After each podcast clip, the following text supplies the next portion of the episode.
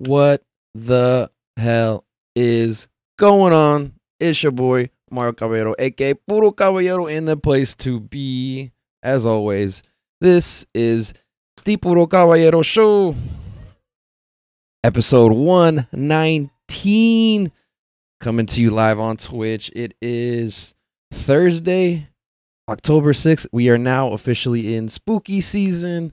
Um, hope you guys are celebrating correctly and properly. Um, yeah, a lot of shit to talk about on this episode here tonight. Um, man, I, a lot of craziness. We're gonna get into uh, catch up on some baseball news, everything that's been going on there. Uh, a lot of wild news stories going on in the world. Uh, I've been catching up recently on that. I will be filling you in on my thoughts. Um, but first, I definitely got to talk about this ridiculous ass Thursday night football game that I just witnessed tonight. Holy shit. how, how the fuck did the Denver Broncos manage to pull a defeat out of victory versus the Indianapolis Colts? They continue to struggle in the red zone. Uh, to continue to struggle with uh, untimely turnovers, and they failed to score a touchdown. Dude, both teams did. To be honest with you, it was ugly from the get go, man. Um, starting off, Jonathan Taylor not playing for the Colts. He is the best player. He would have been the best player in the game if he would have played, even being injured. Um, so he's not out there. Uh, let's see. The Colts had Nyheim Hines, who got knocked out after like the second play of the game with the concussion issue. Uh, he came up stumbling, like Tua did. Uh, the week before, or two weeks before, uh, when they played the Bills. So it was not a good sight to see. Um, so hope hope all is well for you, Nyheim. Hope you have a speedy recovery. Um, Colts offensive linemen were all banged up. They had their left tackle moved to right tackle. They had a rookie in at left tackle. They were missing their I guess right guard. Yeah, they still had Quenton Nelson and Kelly. Uh, but freaking their center went out in the middle of the game, so he got injured. So they rotated another guy in there, and they were moving guys around. And uh, I don't know if anybody's ever played offensive line, but that shit is difficult to pick up. So the Broncos were just making plays on Matt Ryan, who can't move as well. He's an older, immobile quarterback. So it was just sack city for the Denver defense for a second. But uh, oh my god! So yeah, it was just like a war of attrition out there for a second because like both teams had dudes were coming in and out of the game. I think the Broncos lost a couple DBs and a and a linebacker and like yeah, they lost. Uh, it looked like uh, what's it, Bolles, the left tackle. It looks like he might have had a, a, serious injury. So um, that was unfortunate news for that team. But like, goddamn, they're losing everybody left and right as well. They uh, had an injury, I think, to Jerry Jeudy late in the ball game, which brought them in like their third or fourth wide receiver. uh, oh yeah, not to mention Russell Wilson, su- like like looked like he suffered a, a head injury in the third quarter after he threw like a ridiculous interception. Like I don't know what he was thinking there. It looked like he was concussed before the game started compared to how he was throwing the ball. Um, but yeah, I don't know. Apparently he was dealing with a shoulder injury they mentioned on the broadcast before, but like damn, he looked like shit. The the, the crowd was booing him like the whole second half it, as as a Raider fan, it was very beautiful to watch. I was like enjoying this. I was. Uh, I'm not gonna lie if I didn't say I took satisfaction in seeing seeing the fan base turn on them because, like, damn, you know their team is down bad uh, when they got to do that, man. Did they, what they give them? How much guaranteed money? They give them like 150, 180 million dollars, or something like that. I gotta look up this this number because it is it is uh 230 million. What was it? What was it? What was it? Um uh, Russell Wilson contract. Let's see. Boom. Two hundred forty-five million dollars. Yo. What the fuck, yo? Five years, two hundred forty-five, bruh. Oh my god yo, I understand the situation isn't the best for him. He doesn't have a starting running back on his team right now. Um, but like even before then, it wasn't looking so hot, and it was not necessarily like things that you would attribute to being like, okay, maybe he's not used to his receivers or whatnot. Like it was bad, bad today. He was he he missed on the last play of the game. He missed a, like a wide open KJ Hamler on the right side running a rub route. He came open like, I mean, it's a quick hitter, but he was like not even skinning the field. He was staring down Courtland Sutton and he threw it over the middle of the field and it was in, incomplete. Um, which he was trying to do a couple drives earlier uh, before the game ended. It was like what nine six Denver. So they could have kicked the field goal. I think it was like fourth down play. Excuse me. Could have kicked the field goal and gone up by six, which like it's not a guarantee, but the Colts were playing like horrible also. So it's like, hey, maybe it's not the worst decision. Um, they decide to throw the ball on fourth down, and he throws it over the middle into the end zone, and uh, Stephon Gilmore steps in front of the pass and picks it off, and Colts get another chance. They come down, kick a field goal, send it overtime, and then they eventually win the game because they kick a field goal, and then Broncos can't figure it out at the end. But yeah, KJ Hamler went off. He was like so pissed. He threw his helmet on the ground. He spiked it. And he was yelling and all emotional, like, "What the fuck? like, come on, what the fuck?" Oh shit! People roasting Russ like crazy. the memes are blowing up already. It's uh, it's not looking good. It's not looking good. Broncos country is not riding right now. A little too dangerous there, Russell Wilson. What are you doing, man? Um, I'm I'm not I'm not gonna lie if I say I didn't feel happy watching this new complete meltdown. Like I don't think anybody else in the country enjoyed watching this craptastic football game more than I did. I was grinning ear to ear like oh man, it was it was pretty disgusting to watch. I think there was like 15 punts in the game, something ridiculous. Um, what is it? Seven field goals, seven field goals. uh, first to seven, best out of seven field goals. Oh shit! God damn, it's ridiculous. Yeah, dude, the fans were booing them before it, eh, eh, like the end of the game, like throughout the second half, of like bunch of bad decisions and that were being made, and a bunch of opportunities they were squandering, and um, yeah, they're doing the crowd shots of people just like thumbs down in the team and their performance. Oh my god, that was ridiculous. They were, um, oh, man, fucking insane. people were leaving the stadium before the end of the fourth quarter, right before it was going overtime. Like they knew that the game wasn't over and they willingly decided to leave. They were like, I've seen enough of this bullshit. Oh man. And, and by the end of the game, when they they fucked up again on another drive and couldn't get a score, um, and instead of kicking the field goal to tie it, it was like four four minutes of overtime, under four minutes of overtime left. Instead of kicking the field goal to try to tie it and stop them again, they were like, "Fuck it, we're just gonna go for it." he went for it and he missed that pass that I described earlier. That KJ Hamler was pissed about, and holy shit. I thought we were gonna hear the Boo Birds again. I was waiting for it. I was literally sitting on this couch watching the TV, going like, "Where the birds at? Come on, bring them out. Where's the booze? Where's the booze?" and I couldn't hear any because then I looked up in the stands and I realized hardly anybody was still in them bitches. they were they were like, oh man, yeah. Broncos fan might boycott this team. Like this is it's being bad news, man. I think they got enough money to throw at the problem if they really just want to eat their contract and just move on. Um, because it is the the Walton Penner family is like uh, like ridiculously loaded, like astronomically more loaded than the second richest owner in the NFL, and it is like not even close. So, um, they bought the team for four point six five billion. Billion. That's fucking ridiculous. That is so crazy.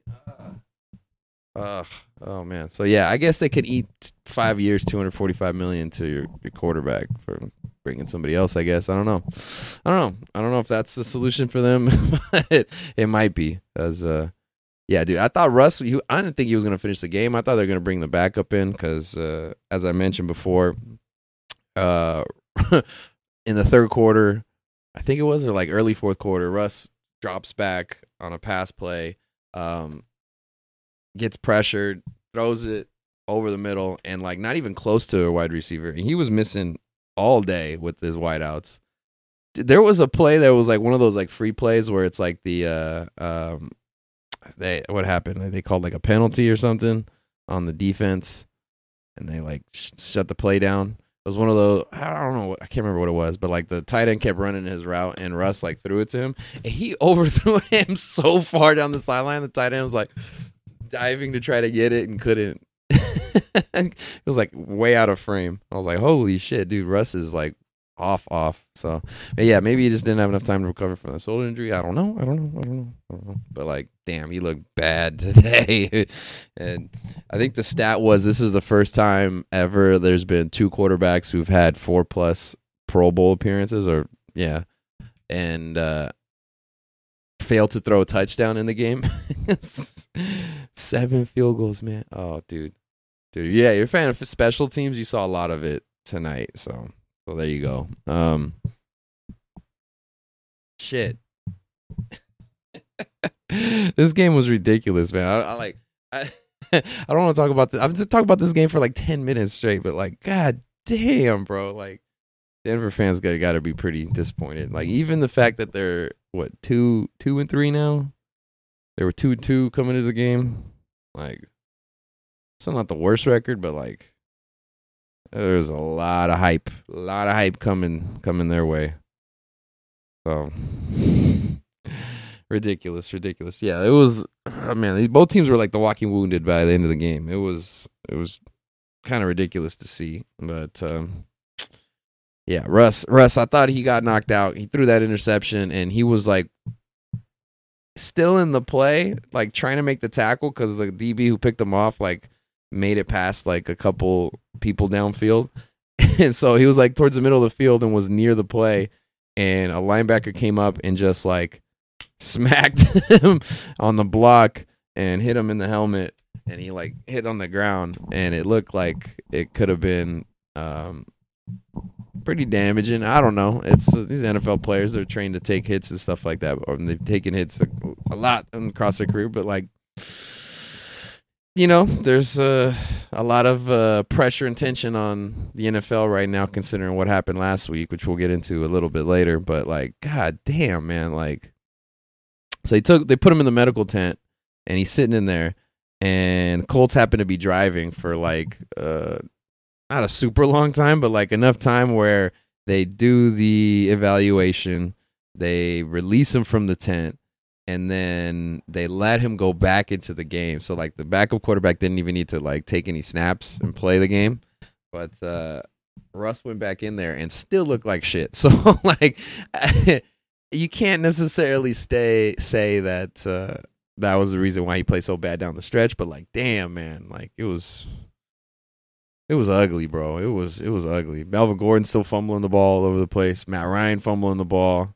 Uh, they got lucky; some of their teammates were there. There was a lot of uh, uh, uh, wide receivers and and linemen diving on loose balls that are on the ground tonight. Like it was, it was sloppy, man. There was a ton of penalties, a lot of holding calls, a lot of false starts, offside call. Dude, it was it was it was disgusting, man. But I loved it. I fucking enjoyed this shit. And uh, yeah, go Raiders. So yeah, that's that's where I'm at. That's where that's where my bias is. So you already know. Um, fucking ridiculous, man. Oh shit. But yeah, this is a start of week five. Uh, we can rewind a little bit because we didn't get a chance to recap week four necessarily. Um, a lot of crazy action as always. It's NFL. There's a lot of a lot of things go- going on, a lot of storylines. Um, so we get right into it. Um, the biggest one I gotta say happens to be uh, the game that happened last Thursday night between the Miami Dolphins and the Cincinnati Bengals, which resulted in quarterback Tua Tagovailoa sustaining yet another head injury. It was four days after he had been shaken up and, and knocked out of the game briefly against Buffalo, which uh, so a lot of people question at the time. They're like, "Hey, man, like what's going on?" Um, but even more people question it in the context of him getting the second hit uh, where he kind of got like picked up and like dumped on his head, um, like t- through the tackle kind of thing.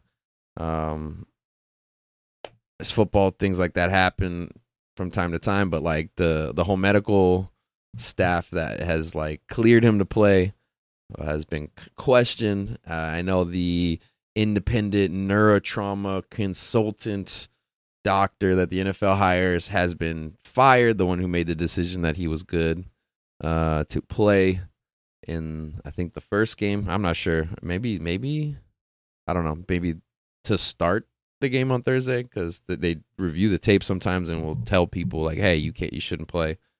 Um, but yeah, it's uh interesting, interesting turn of events there. Obviously, we wish nothing but good health to Tua. Um, I know he's probably going through a lot. It was a very scary play because he, um, uh, he had what is it called? Fence, fencing response, I guess, is my notes say, uh, or decorticate uh, posturing. Uh, two brain responses to trauma because uh, he hit on the back of his helmet on the turf, and so his uh, his arms were like flailed up, but his fingers were looking all like like he was like legit like look like he was throwing up like some gang signs or they got mangled or something. At like first, I thought I saw on the replay that he hit his helmet and that he maybe had dislocated some fingers. So like when I first saw it, I was like, "Oh shit, did he fuck up his hand that way or something. But then you see the replay and you realize it's a response from him hitting his head just turf. And his hands come up and you're like, oh damn, and it got scary, man, for that second, man. So it was that shit was in, in, intense. That was the yeah, that was the big, big uh big takeaway from that game was just like, God damn, man, you gotta you gotta be careful when you're out there, man. You gotta take everything uh can't take anything for granted, and it is, uh, yeah, I mean, pretty, pretty real deal Holyfield shit out there on the football field, man. Like, um, it's got to be a big emphasis on player safety, obviously, from the NFL moving forward. So I would assume every instance that is kind of borderline or in a gray area is gonna now just gonna be gonna be going on the side of caution. But then again, I don't know. I guess it's gonna be case by case basis. Like tonight I would have assumed Russ wouldn't have just came back in, even if it like didn't necessarily seem like the biggest hit. He did take a, a you know contact to the helmet and uh, hit the turf, so you know that's uh, that's not anything. He was he was a little little slow to get up, but not like super like wobbly. I guess he was just it just took him a second, you know. Which I mean, just naturally off of any hit, it's gonna definitely gonna do. So but yeah, we're we're uh wishing nothing but the best for Tua. I know he got released from the hospital and uh, he's entering the concussion protocol.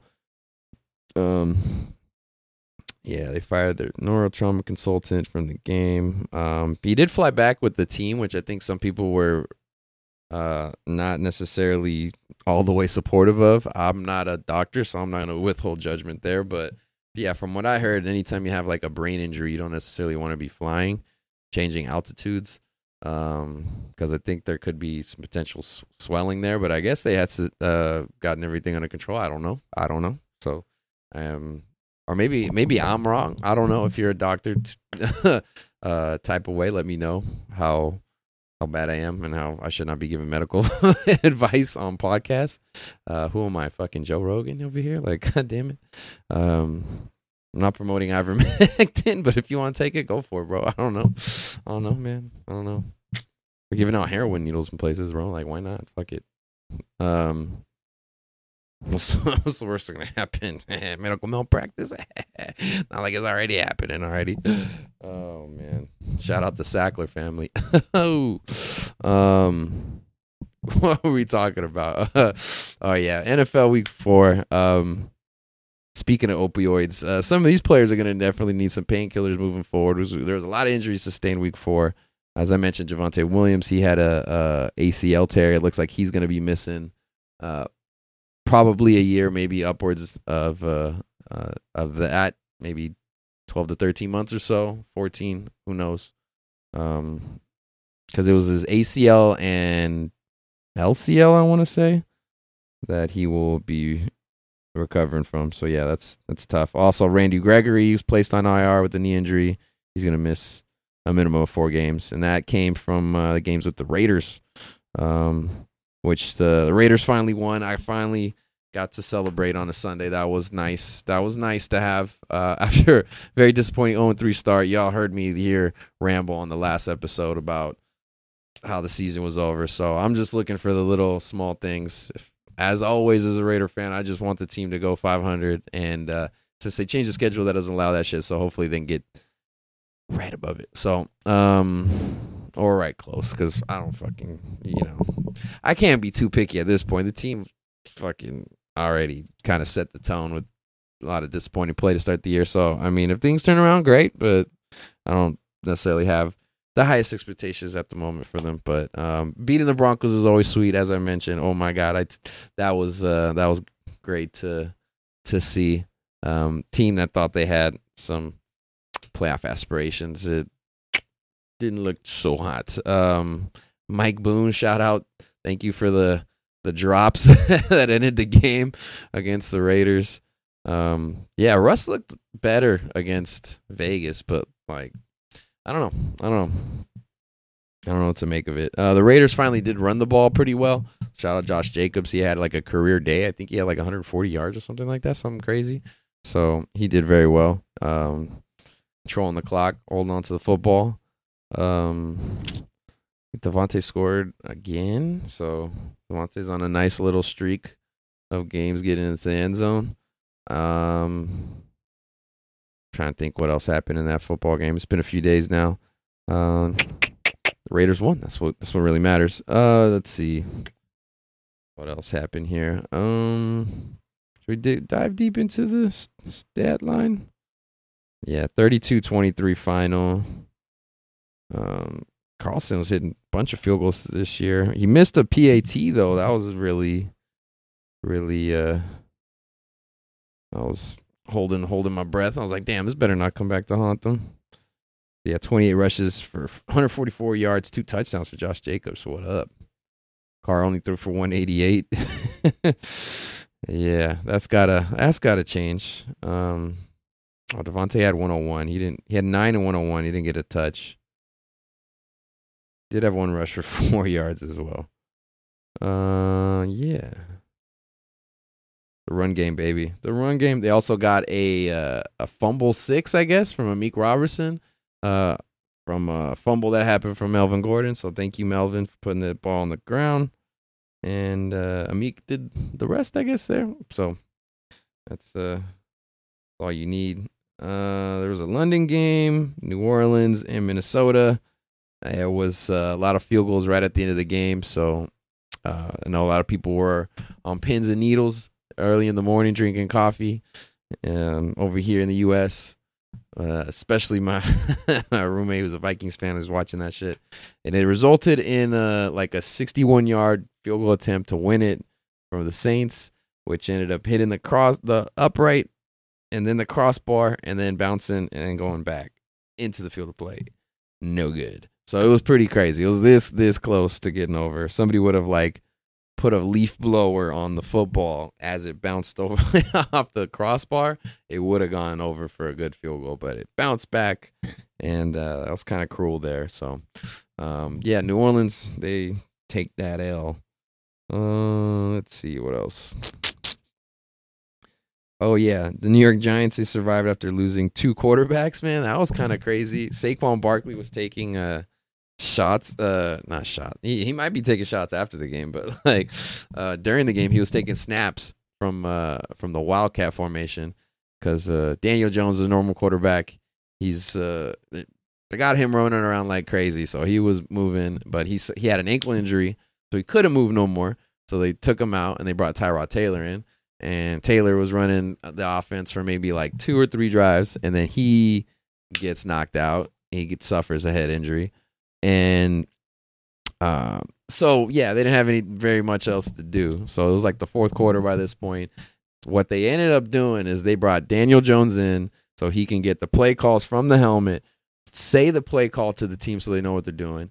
Then they'd have Saquon in the Wildcat, and he would just take the snap and just run read option, basically the rest of the game, and uh, it worked. They got the victory, man. So it's uh, shout out to the Giants getting it done any means necessary. Um, it was against the Chicago Bears, so I mean, maybe some people would be like, all right, maybe not so impressive because the Bears are have struggled a bit and time to time especially on offense, throwing the ball. But uh, yeah, Giants, they're like, we'll one up you, we'll still beat you. So what up? Uh, Giants three and one to start the year. All right, all right, all right, not too bad. Uh, let's see here. What else?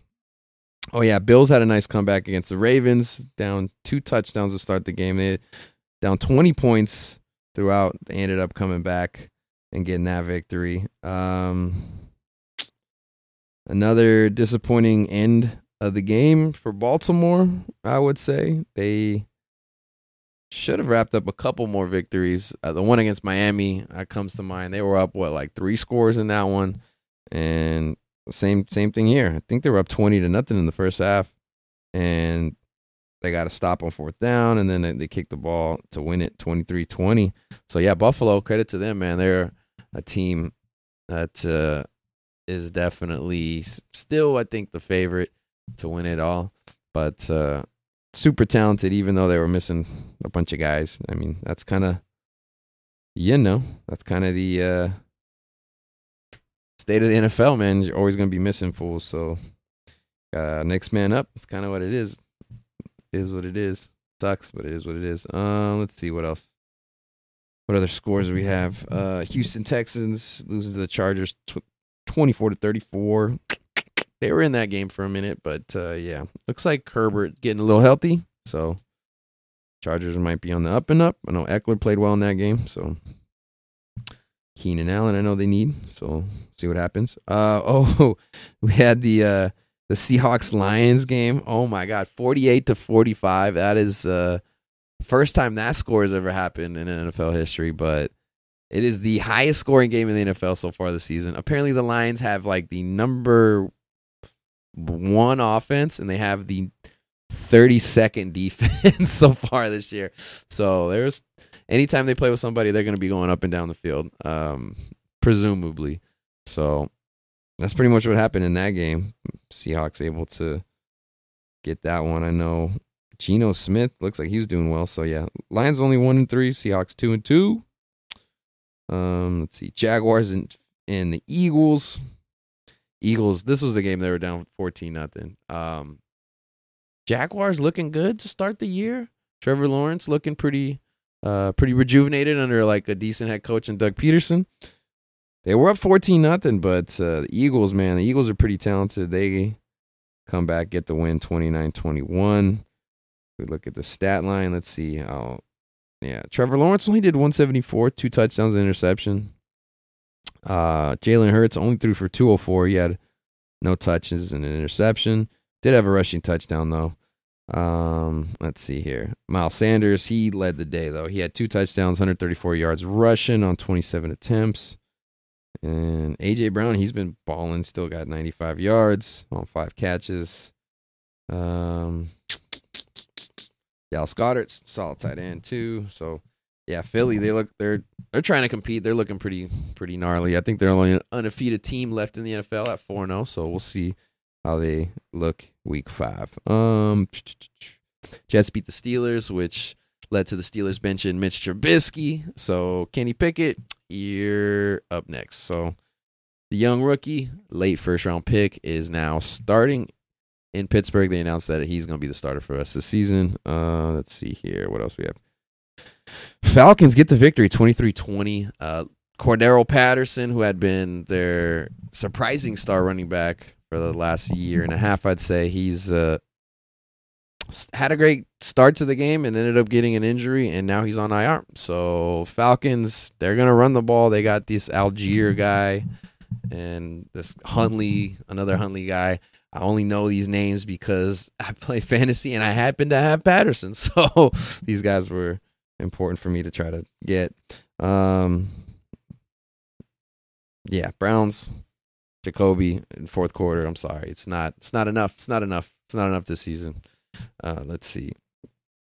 Titans beat the Colts 24 17.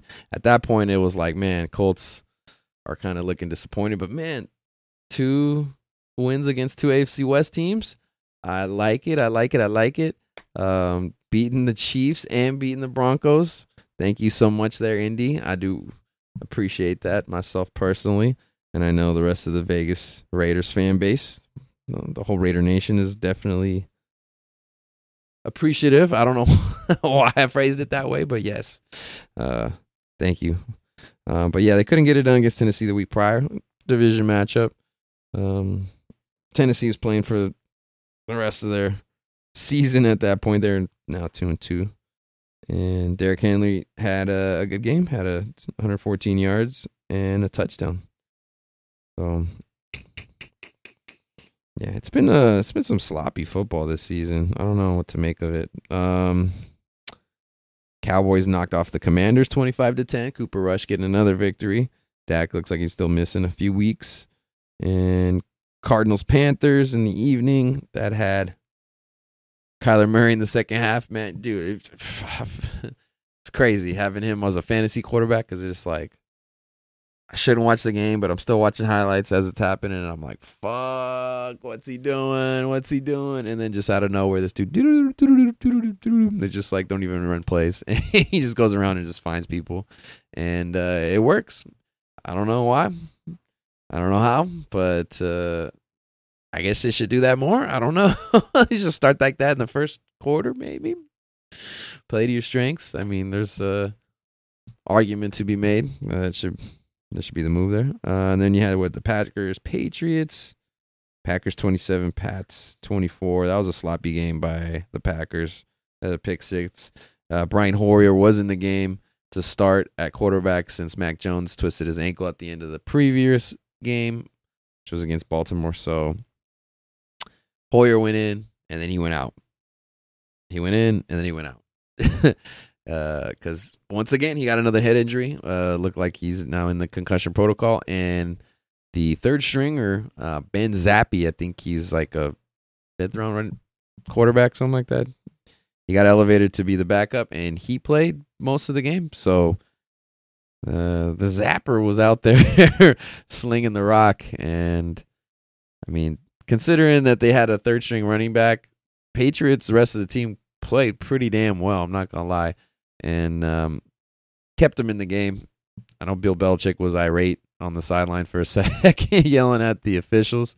Uh, that's a very good meme if you haven't seen it, or just GIF, I guess, or a little clip.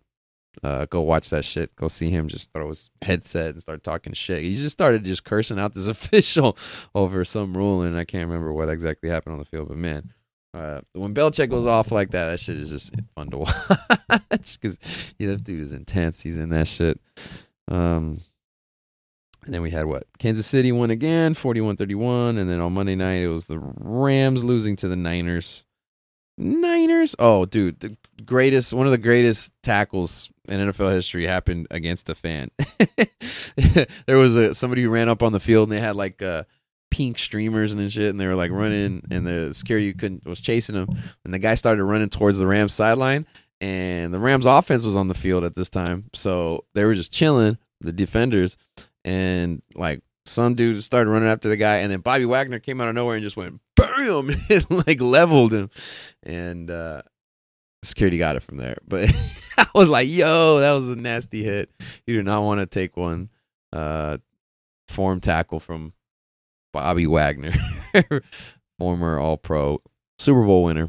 So, yeah, Hall of Famer, all decade guy, like future Hall of Famer. He's uh he's that good. He's that good. But uh team wasn't that night, so uh Niners, man, yeah. I guess they're playing good at home. I guess they're figuring it out. Dude, Deebo, I think Deebo won that game basically by himself, man. He made a ridiculous play. Jimmy G kind of overthrew him, caught the ball, juked the defender, uh, cut it up, missed a couple of defenders. Out of the picture frame comes Jalen Ramsey at cornerback, already there to make the tackle, and this fool just trucks him like he was nothing, like he was just freaking thin air, man. He just ran through him like nothing. He looked like uh, Hollywood glass, like the sugar glass. He just went psh, so ran, ran through, and then just continued to go and just like outran like another guy or two. So it was like crazy. He took on like five dudes on the play and scored a touchdown. So Deebo is something else, man. Deebo is something else. Um, let's see any other injuries to report on.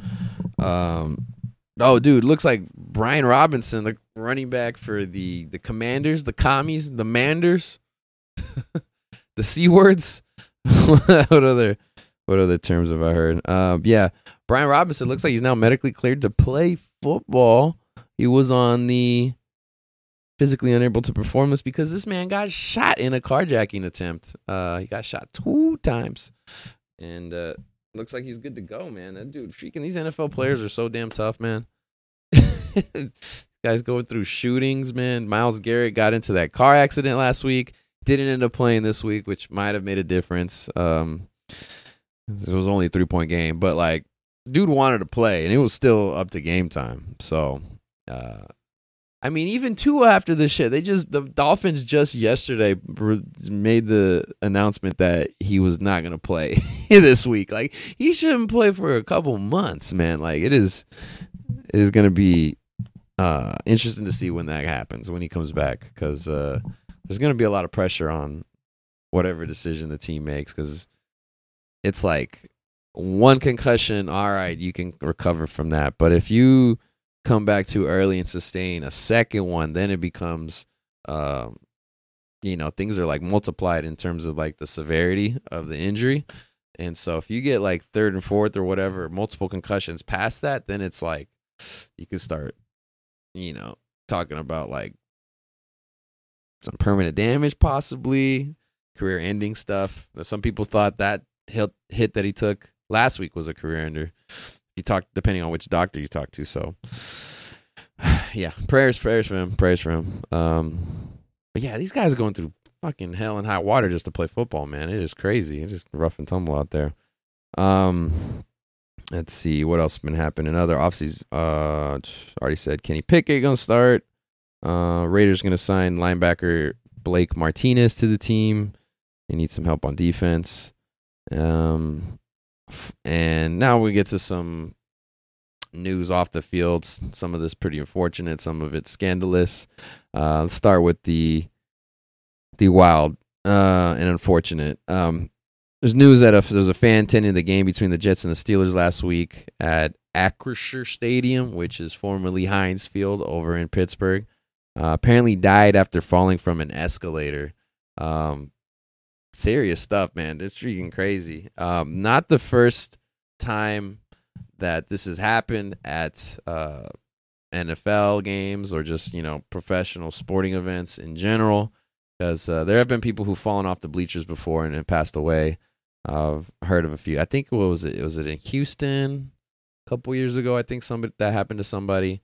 Um, it's like a couple different places. I can't remember exactly. Um, maybe the Niners, I want to say, a few years ago. I remember talking about it here on this podcast, but uh, uh, condolences to to that poor fan. I've been at certain venues where you like take certain escalators and stuff, and it can get really steep, and you can understand that man, if you like fall over here, it, it's it could be bad. It could be bad news. Like if you go to crypto.com, aka old Staples, um, the elevator is pretty freaking steep to get up to like the third, uh, the 300 level, the uh, third deck, I guess, up there, upper deck. And if you have tickets up there, and if you get pretty wasted and like just are not careful, you can tumble and fall over there. Like I've, I've been like, I have like a, a little bit of a fear of heights at certain places like that, where I just, you can kind of like look over, and you can say like, all right, one false move and something can happen like that. Those kind of situations, I get. I try to exude confidence and try to be like, uh, you know, smooth about it. But like inside, sometimes I'm like, oh shit, oh shit, oh shit, oh shit, oh shit. You start getting anxious and all that. The anxiety starts to set in. So like that does happen for me from time to time. But like, yes, I mean, I felt that there. I felt that at the Oakland Coliseum before. If you go before they had the the tarp up on on the third deck over there, you used to be able to go up to the very very top and like you look over at the concourse section and you're like, holy shit, this is just concrete down here, man. If somebody f- takes one, like they could easily just fall right over, you know, and uh, that could be it, man. So uh, yeah, there's a couple places you feel that. So unfortunate, fortunate news there. Um, all right, now let's get to the kind of crazy and insane news. Uh, pretty sure you might have heard about this if you haven't seen the pictures, footage, whatever, the evidence so far.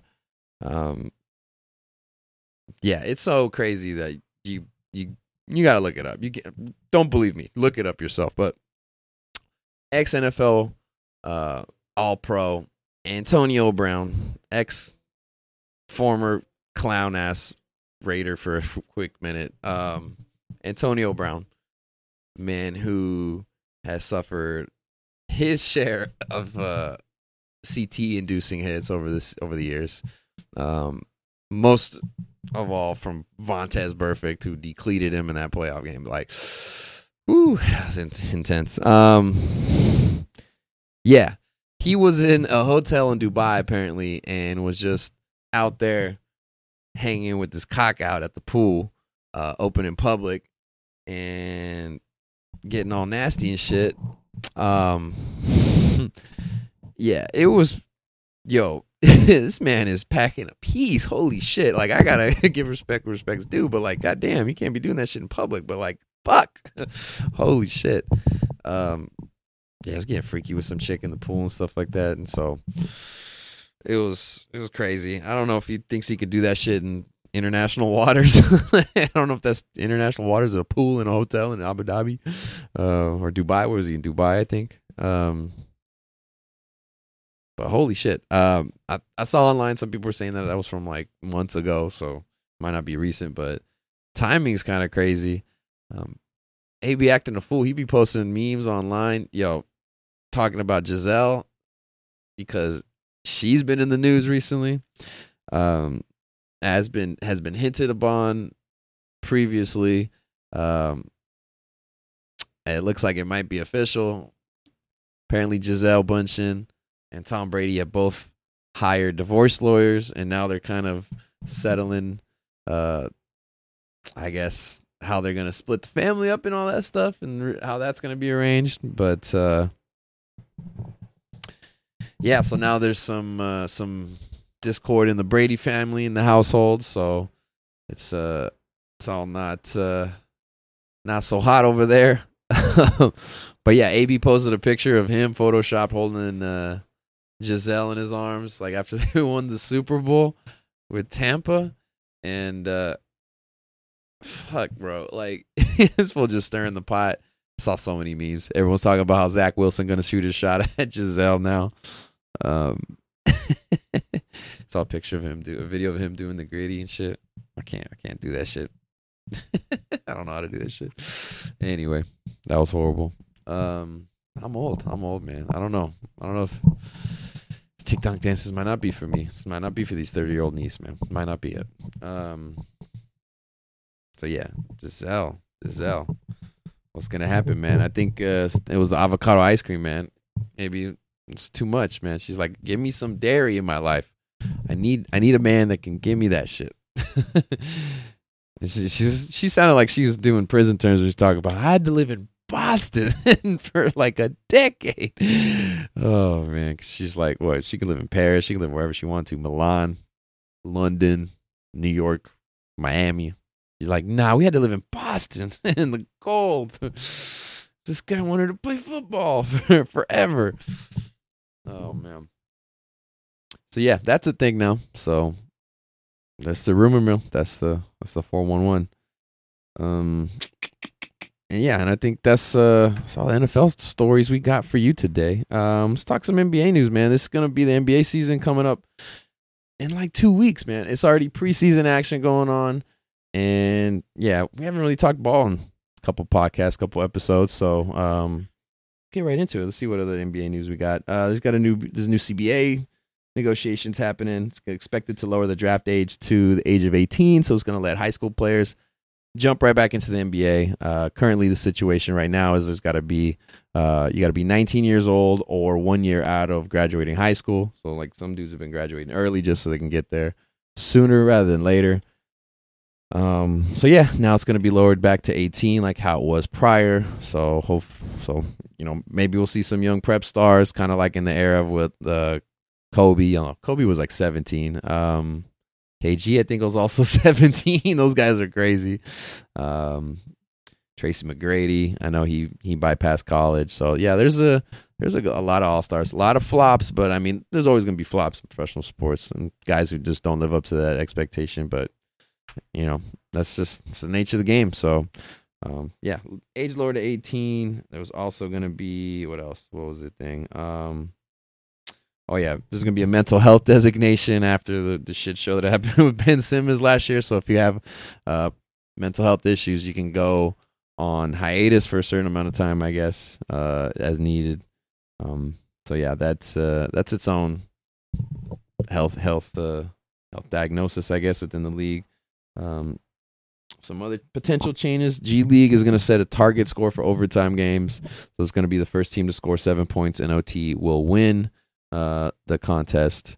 So who knows? Maybe that'll be adopted in the NBA uh, full time. I know they tried it at the All Star game. They had like a hybrid model of of using the um, target score. I guess is is what the is how they call it. So what was it? It was the team who was ahead after the end of fourth quarter plus 24 points in honor of Kobe.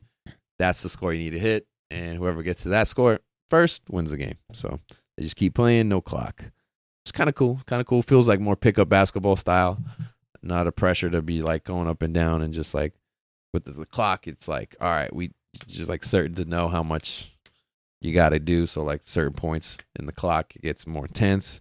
This way, it's like kind of same intensity throughout every possession. I guess I don't know. I don't know. It's kind of it's kind of interesting to watch. It's, it was cool. It's cool in the All Star game. So yeah, we'll see how the it unfolds in the G League, kind of in the overtime games, I guess. Um, more off the court news. Let's see. Nick Young, formerly of the Lakers, uh, formerly of a couple other franchises as well, names former teammate D'Angelo Russell uh, as the NBA player he'd want to enter the boxing ring with. as you may or may not know, Nick Young had a prior relationship with the rapper Iggy Azalea. And so they were a thing, they were together and there was a uh, video that came out of D'Angelo Russell in the locker room talking shit and bringing up the fact that he had like some other girlfriends on the side or whatever.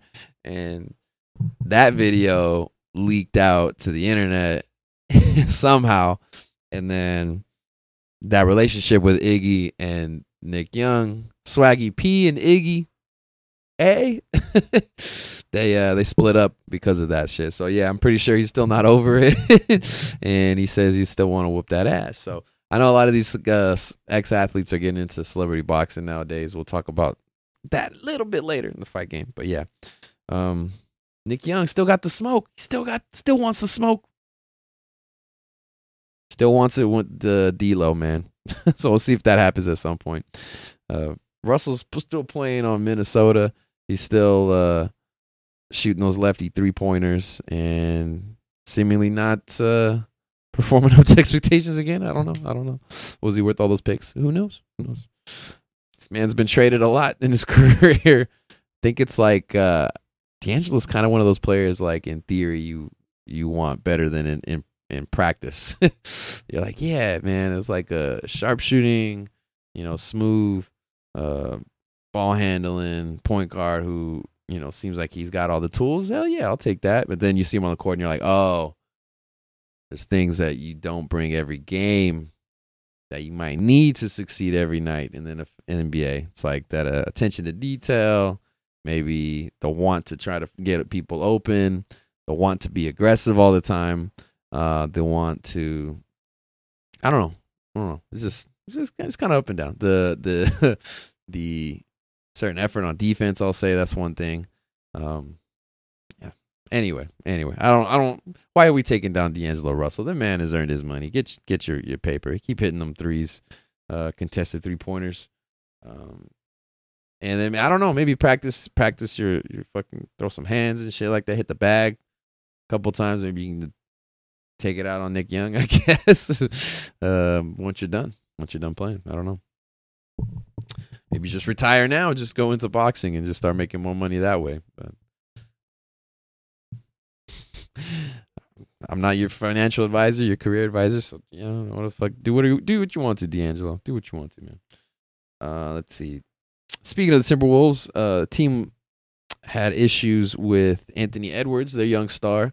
They were quote unquote disappointed in uh, the player for anti-gay remarks that he said in a video on his Instagram stories on um, September the 11th last month. Uh, think he called someone an FA whatever. Um, you can fill in the rest of that Mad Libs. Um, yeah, yeah, yeah. So yeah, he said some stuff, and then it was just like, oh shit, I shouldn't have said that, and he apologized. But um, I think in like generations past, this probably wouldn't have even been a thing, and wouldn't have even became a story. It was kind of weird. It was kind of like on the bottom of like the uh, NBA threads on the day it happened. So I was just like, oh, you happen to catch it, and you're like, God damn. Does do I think he has hatred in his heart for people of the LGBTQ community? Probably not. I think it was just one of those uh, instances where certain phrases are uttered and it means a different thing, but uh, still can be hurtful nonetheless to certain people. I'll just say that. So I'm not the one to, to make that judgment since I'm not the one targeted in the slur. So you be you, you do you. But um, yeah, man. Anthony Edwards, what is he still like 20, 21, something like that. So he ain't gonna be like canceled or nothing over this. Um, I, I like yeah, I didn't really see it picked up too too much steam, but also I guess I'm not plugged into that community that much online, so um, maybe they're over here writing think pieces and whatnot. A lot of people upset on the internet. I don't know. I don't know. I don't know. I didn't see it. I didn't hear it, but did see that story, so I was just like, "Holy shit!" It's weird. Why am I explaining it to you like this? My fucking thought process for bringing this up? I don't know, because I don't have thoughts on this right now. like I'm like, what the fuck? And also, it happened like a month ago, so I'm just like kind of forgot about it. to be honest, TBH. Um, let's see what else. Taurean Prince, uh, also of the T Wolves, got arrested at the Miami airport on warrant. Um, he was charged with carrying a weapon. He had two handguns. Yeah, it was drug possession because he had weed and a vape pen and apparently half a gram. Weed via a vape pen and half a gram. So yeah, man's got arrested in Miami last month. Uh think he's out and I think he's cool now, but like yeah, legal troubles for NBA players. What's new? Um shit happens.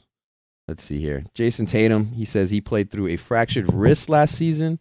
Apparently, he hurt it in February versus the Atlanta Hawks, and he re aggravated it in the second round versus the Milwaukee Bucks after Giannis's foul on a dunk attempt. I think I remember exactly which dunk attempt that was because he did come down pretty hard and slap his wrist.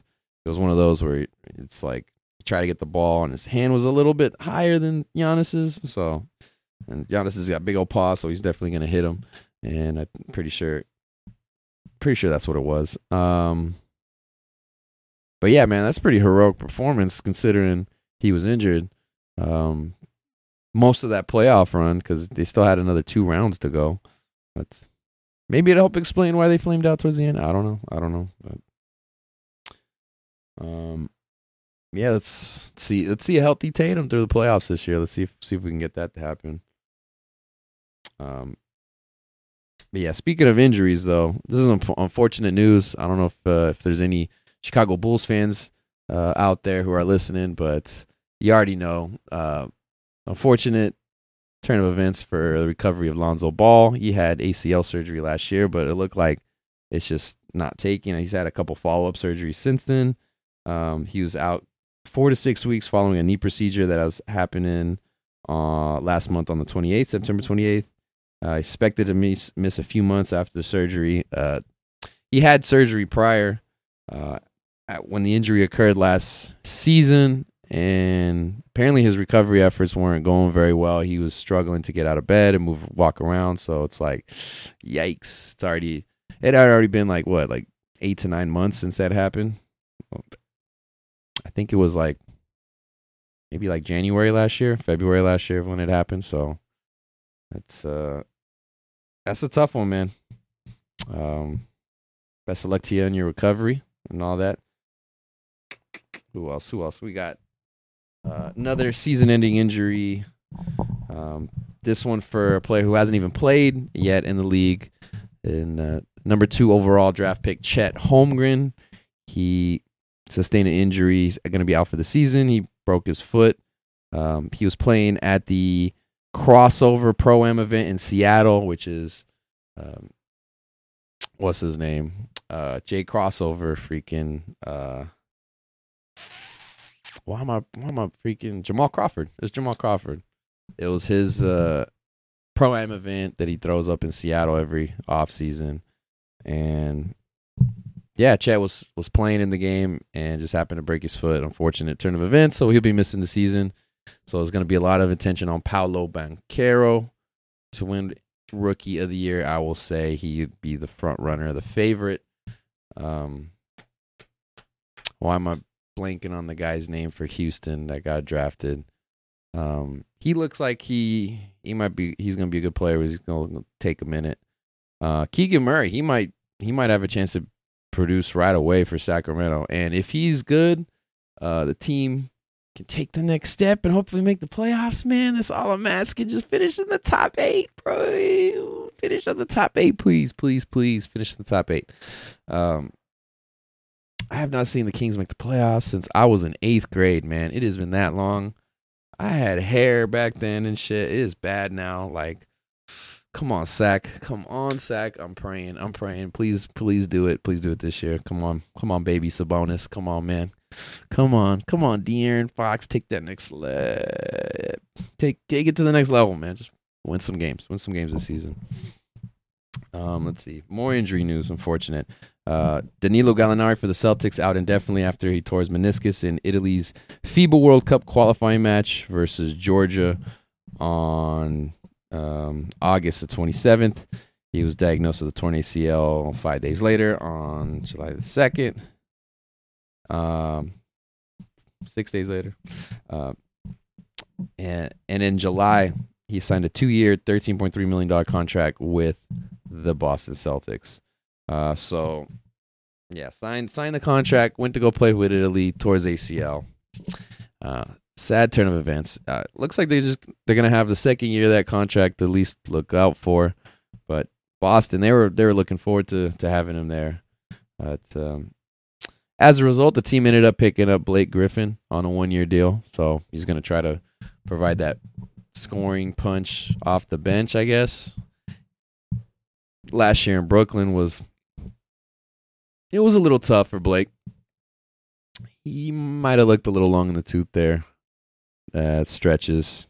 Didn't see the court quite as much as he did uh, when he played with uh, when he first got to the squad. I'll say that because um, it looked like he was rejuvenated at times, but last year it was like I don't know, I don't know, man. This might be his last stop out of the league, but he's gonna get another chance to go play over at Boston. There's a couple guys are still free agents that are like uh, old time veterans. Dwight Howard, I know Carmelo Anthony. So who knows if another team's to start kicking the tires on either of those guys uh, for next season. But um, speaking of the Euros, um, our international FIBA competition, there was a Eurobasket, which is one of the bigger international tournaments that uh, that go on, especially because there's like a lot of NBA talent getting played between a lot of these top end countries. Um, but yeah, Luka Doncic, he's one of the players playing uh, for Slovenia. He had a uh, the best scoring performance in 65 years of the tournament, which is pretty impressive. He had 47 points, seven rebounds, five assists, and four steals in one game. I can't even remember who he was playing, and it doesn't really matter. Anytime you put up that stat line, I think they're playing only 40 minute games. Like, bruh. Hats off to you. You're fucking balling, dog. Luka's doing his thing. Um, he might be a problem. He might be the MVP this next season. I think he might be the front runner, betting favorite. I don't know. Giannis is always up there.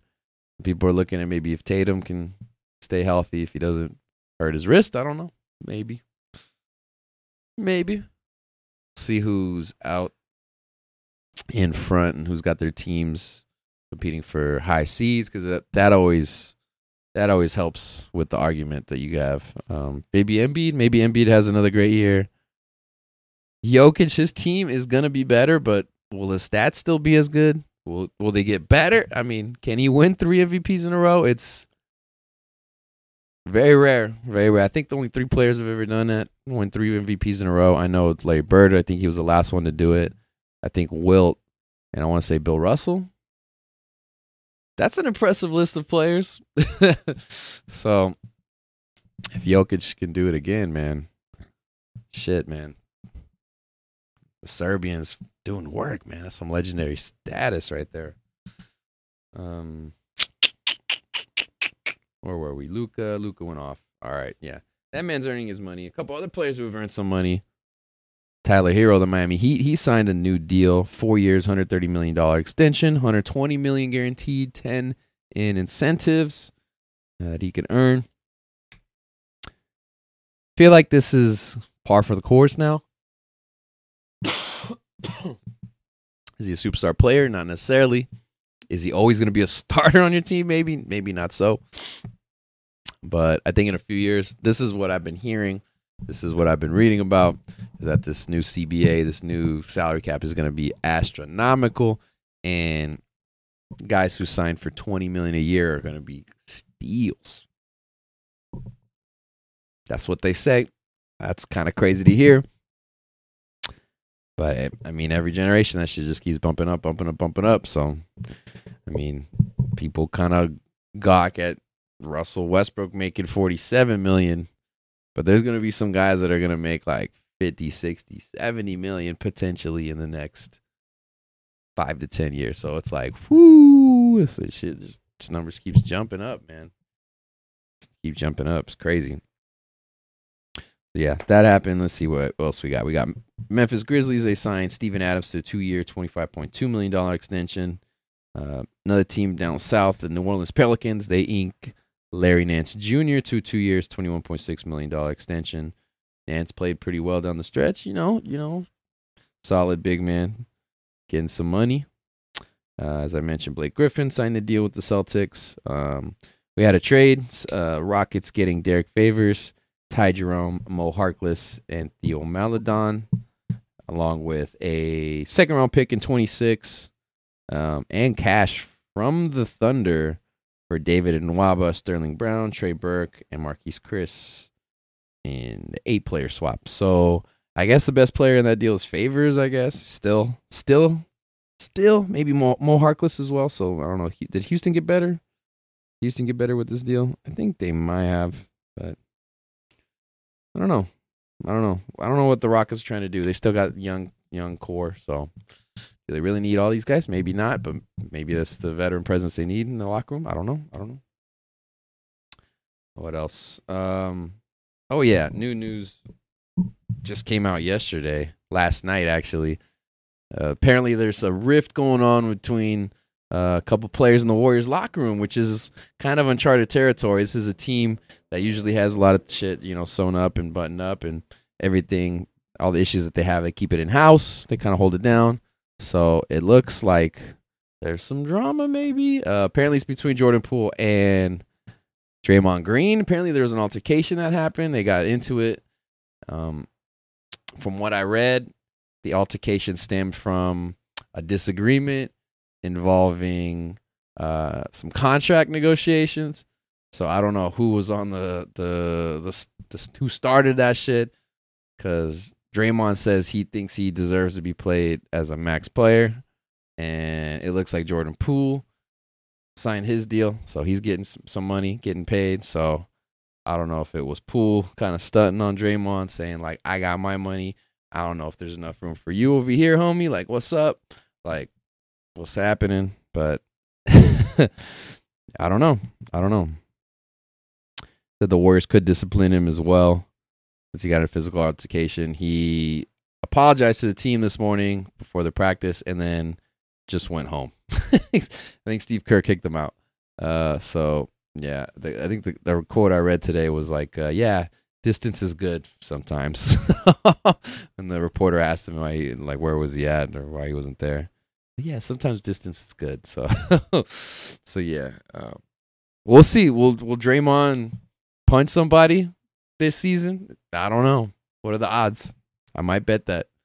I mean, he's got into it with KD. You can yelling at him and shit like that. man, he's pissing off all these guards, man, all these uh all these wing players. He's like, I'm gonna handle this. I will run the ship. I will get you the rock when you need it. You're like, damn, bro, like let me cook, bro. Let me cook. Trying to start this pool party. What's up? What's up? What's up? But yeah, little tension there for the defending champs. Will it be the thing that uh, ultimately does them in? We shall see. We shall see. When they got to run a uh, Jordan Poole, Draymond Green handoff situation, are they are they going to be some feelings of resentment between each of the guys? I don't know. Can can they coexist? No, Draymond's always been known to be somebody to push buttons, man.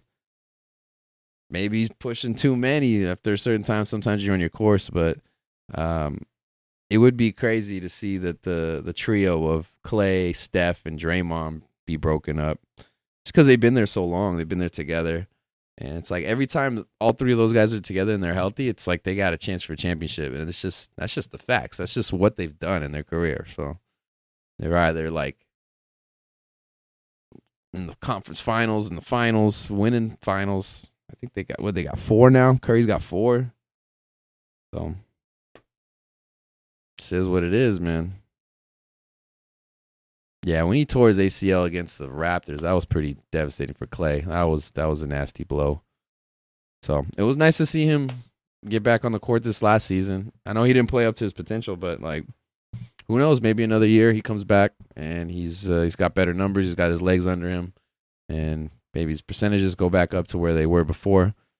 But um, there has been some talk about, hey, maybe one of these guys ends up leaving town, and I think the odds would be in the favor of Draymond possibly moving on. They there's talk that maybe Detroit in the past, since he's a kid from Michigan, that maybe he'd want to go back over there, but that comes with its own ball of wax, you know. A lot of players they don't necessarily want to be playing in front of their hometown teams and what or you know where they grew up as you know you get a lot of scrutiny, you get a lot of pressure, and there's always that attention that's on you, even if you're not necessarily like the star player. Still, still, still considerable. Um, let's see.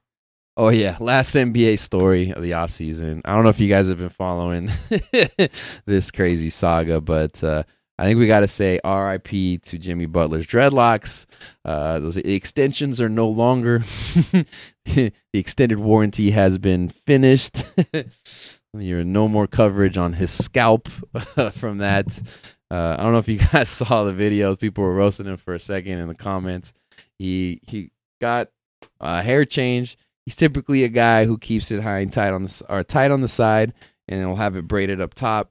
Um, or just have like uh, you know, just like uh, a little longer up top or whatever, a little uh, not like not quite an afro, but just a little bit up there. Um, sometimes he gets it, you know, braided down. It's kind of how he had it last season. So yeah, uh, there's a video of him. He's undoing the hair, and he has it, you know, all out. And then out of nowhere, the hair is way longer, and it's like, wait, you got extensions put in, and then it got like put in a dreadlock, or he got like his hair braided and then put in a dreadlock, dreadlock extension. It was, I can't, I shouldn't, I shouldn't be explaining it. Lord knows I should not be explaining his hair situation, but like, yeah, he had his extensions put in for some dreads, and everybody was like, "Yo, this bro skipped hella steps in the process to get his shit locked." uh, locked in like that. But um, yeah. So he had the dreadlocks for a second, and he had them uh during I guess the first couple preseason games, and I think they showed him on the bench today, even though he didn't play. Uh, he did not have that long of hair, so I think the dreadlocks are gone. So R.I.P. to the dreads. Um, kind of weird, kind of an interesting choice there, Jimmy. If uh, if I'll say so myself, but um, who am I to hate? Do whatever the fuck you want to do with your hair? Cause that's what I'm doing with mine right now. Um, I don't have too many options. this uh, I'm growing growing it out for for a role that I'm trying to do. I'm trying to see if I can pull off, but like it is not not so hot. People ask me like Mario, why you shave your head? It's like because look at this, look at this shit. Look good. Don't don't look the best, but yeah, yeah. A couple more weeks of this and. This is, yeah. uh, words. Uh, I don't know how much I want to talk to you guys about that. Yeah, I think so. we'll, we'll keep the secret. We'll keep the secret. So like, we'll let you let you guys fill it in. Um, put in the chat. Put in the comments where you think uh, I might be dressing up as for Halloween. I'll just leave it at that. Um, what else is happening? Let's talk baseball news. There's been a lot of a lot of craziness going on this season. A lot of milestones. Um, some storylines heading into the playoffs. But uh, not everybody made it all the way through the season. So we'll, we'll, we'll talk about a couple guys who had their season cut short. We had Joey Votto. He had rotator cuff surgery a few months back. Brandon Belt. He had knee surgery. Looks like he's still trying to keep on playing for next season. The veteran with the Giants.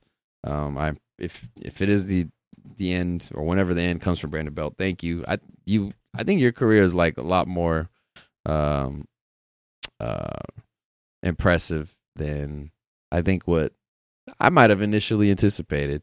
You know, he was like highly touted prospect, then came up and had some numbers, but then had some like, ah, can he be a superstar kind of you know thing? Maybe not, and but just consistent, solid, played played a lot, and he actually had like a career year last year, which was kind of crazy. So, um, not so hot this year for the Giants though. So hopefully they can step it back up. Um, they had like 107 wins last season. That was freaking unreal. This year, not so much. Not so much. Um, uh, speak. Let's keep it in the NL West. The Dodgers, the Walker Buehler, he had Tommy John surgery for the second time, so he's not going to be able to make it to the playoffs this year for them.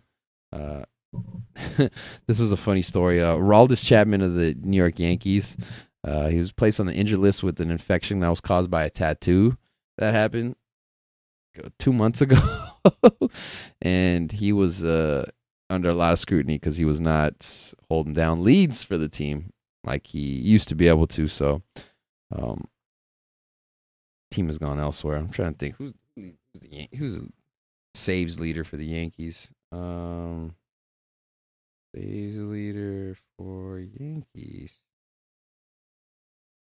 Oh no, this year, not all time career. Uh, it's the Yankees closer. Is it still Chapman? No, Clay Holmes. That's what it was. Um. Oh, now they they had Clay Holmes. He's dealing with shoulder injury. Damn. Who's gonna pitch for them? Who's gonna pitch for them? Dealing with a shoulder strain. Closer. Oh yeah, so they're going closer by committee, I guess. Yeah, I guess they're just going for the matchups seeing what works. I'm not familiar with their bullpen, but yeah, they uh they keep it moving. They keep it moving there. So you but going on the injured list because of a tattoo, eh, I don't know if that sounds that sounds like fake. That sounds like fabricated and like they were just trying to find something to get him uh off the roster so they could just you know try to put the best team out there. But like that fucking sucks. Uh, Aroldis Chapman, you're you've gotten tattoos before, man. So like, I don't know. I don't know if I should blame him. You should blame the tattoo artist. I don't know if you got to get a refund on that tattoo or what. I don't know if the dude is it, is it getting infected actually like affect the ink and the artwork and how it's gonna look? Is skin gonna heal correctly. I don't know.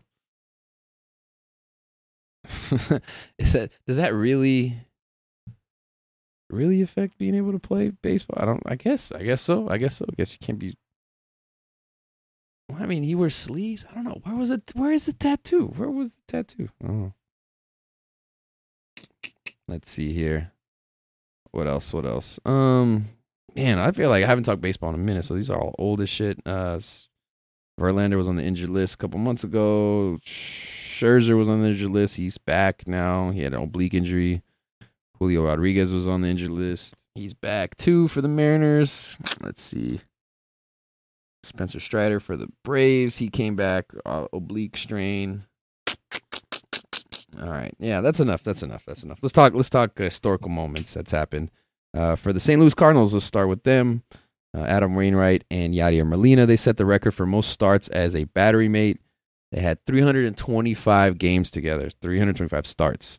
Um, and this was done on September 14th. So I think they finished with a few more uh, to end the season. Uh, Wainwright also pitched out of the bullpen a couple years. He was their closer for a little bit. So very versatile pitcher.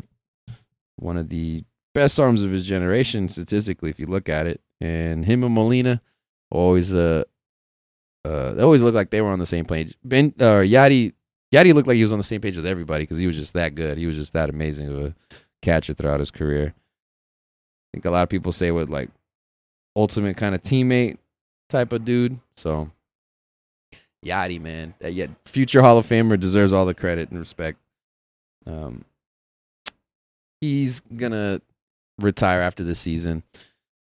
Wainwright, they don't know, but uh, the other legend who's on the team for this season, Albert Pujols, man, he's going to retire as well. And it was a question as to how he was going to do this year because he was on the precipice of hitting a couple big, big milestones. But it looked like he was pretty much able to accomplish what a lot of people thought was maybe impossible. And this man got to 700 home runs, man. He had uh he's had a lot of a lot of uh uh big big moments along the way. So like for instance, he set the record with uh uh homering off of 450 pitchers. At the time he had 694 and this was on August the 29th. Um he passed um yeah, man, he got all the way to 704 I want to say. So he got to pass um He's like at fourth all time, fifth all time. I think he's like who's at seven hundred? Like Hank Aaron, uh, Barry Bonds. Who else? I think uh, yeah, Babe Ruth is up there, six eighty six. Hold on, let me let me look at this all time. All right, boom, boom, boom, boom, boom. MLB all time home run kings. Home run leaders. Boom. Yeah, Bonds, Aaron, Ruth. Ruth got 714, and now it's Pujols. 703. I thought he was at 704. 703. Yeah, he finished the season hitting a home run in his last game, too. So he had like six home runs through the first half of the season. He had like 18 down the stretch. So he's he caught a hot streak. I saw today he said he was considering retiring in June, and he would have not been able to hit some of these milestones, which would have been kind of crazy because uh, his run to 700, he was getting a lot of praise and a lot of attention for that. So, but also the team Cardinals themselves, they're uh, they're still winning, man. They made the playoffs, so they're still in it, and he's got a chance to continue on with the with the season. But uh, he's not the most prolific home run hitter this year. No, not by a long shot. Even though, props to him for his whole career, he's been bona fide superstar since he came up. Pretty much. I mean, playing all over, coming up in the outfield, playing first base, um, DHing now. That the DH is in the NL, pitching a little bit this season, even too. I mean, Albert, he's done a he's done a lot. He's mop up duty pitcher. But yeah, we got to give our hats off once again to the home run king for the season and one of the greatest home run seasons of all time to none other than Linden High School's very own Aaron Judge. Shout out to the 209 once again. Yeah. Aaron Judge hit 62 home runs this season. He broke the Yankees record. He broke the AL record. And for a lot of people, he broke the non steroid record. so, depending on how you look at that, how much merit you want to give to that, it's either a real big thing or it's not that big at all. But the man demolished the competition in comparison to where he's at. I think he hit like 20 home runs more than the second place person. I think it was Kyle Schwarber.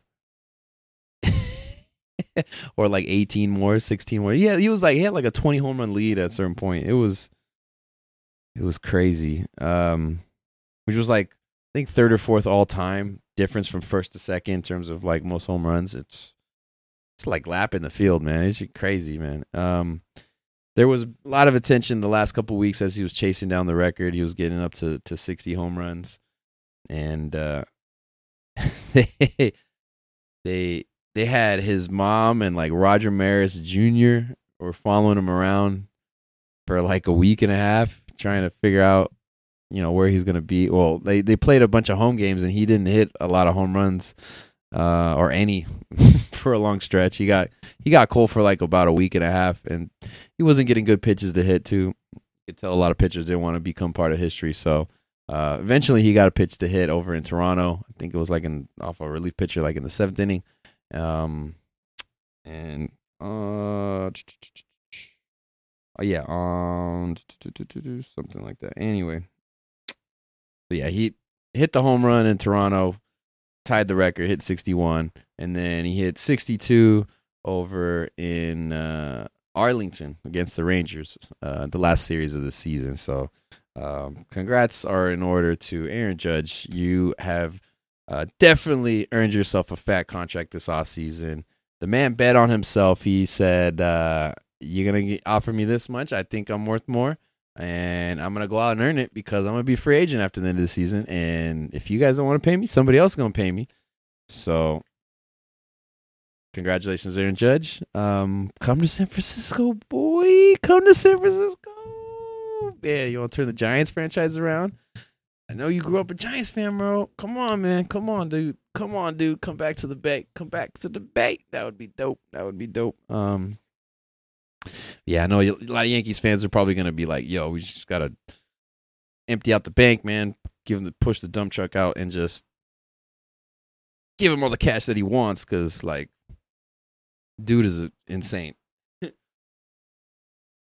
center fielder that's like six seven and just mashes like that is just just like video game character. Dude, these MLB these new MLB superstars are like video game characters, man. Like Shohei Ohtani's like the new pitching, hitting, do it all player that I don't know if we've ever seen a guy. He was uh top five in like ERA and like strikeouts and a whole bunch of statistics pitching. And then is like really good with the with the bat too. Hit like 30 plus home runs I think this season. So like dude, what the hell? Does it all.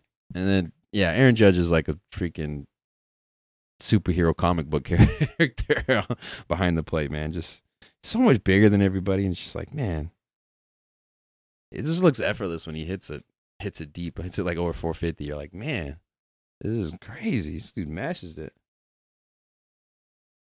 So yeah, he uh passed Babe Ruth, passed Roger Maris, and he is now the all-time Yankees single season home run leader. So congratulations, man. Congratulations. Um it's so crazy. I got to follow him since he was in uh middle school pretty much, man, cuz my cousin he went to to high school, middle school with him. He grew up kind of the same group of friends. Small little farming community, Linden and uh, yeah, got to like compete against him like playing basketball. He played basketball, football, and baseball. Three sport athlete there in high school, and got to play against him in basketball a little bit. Never did football. He was I think he was on varsity already by the time I was. We played. I think we only played my freshman year.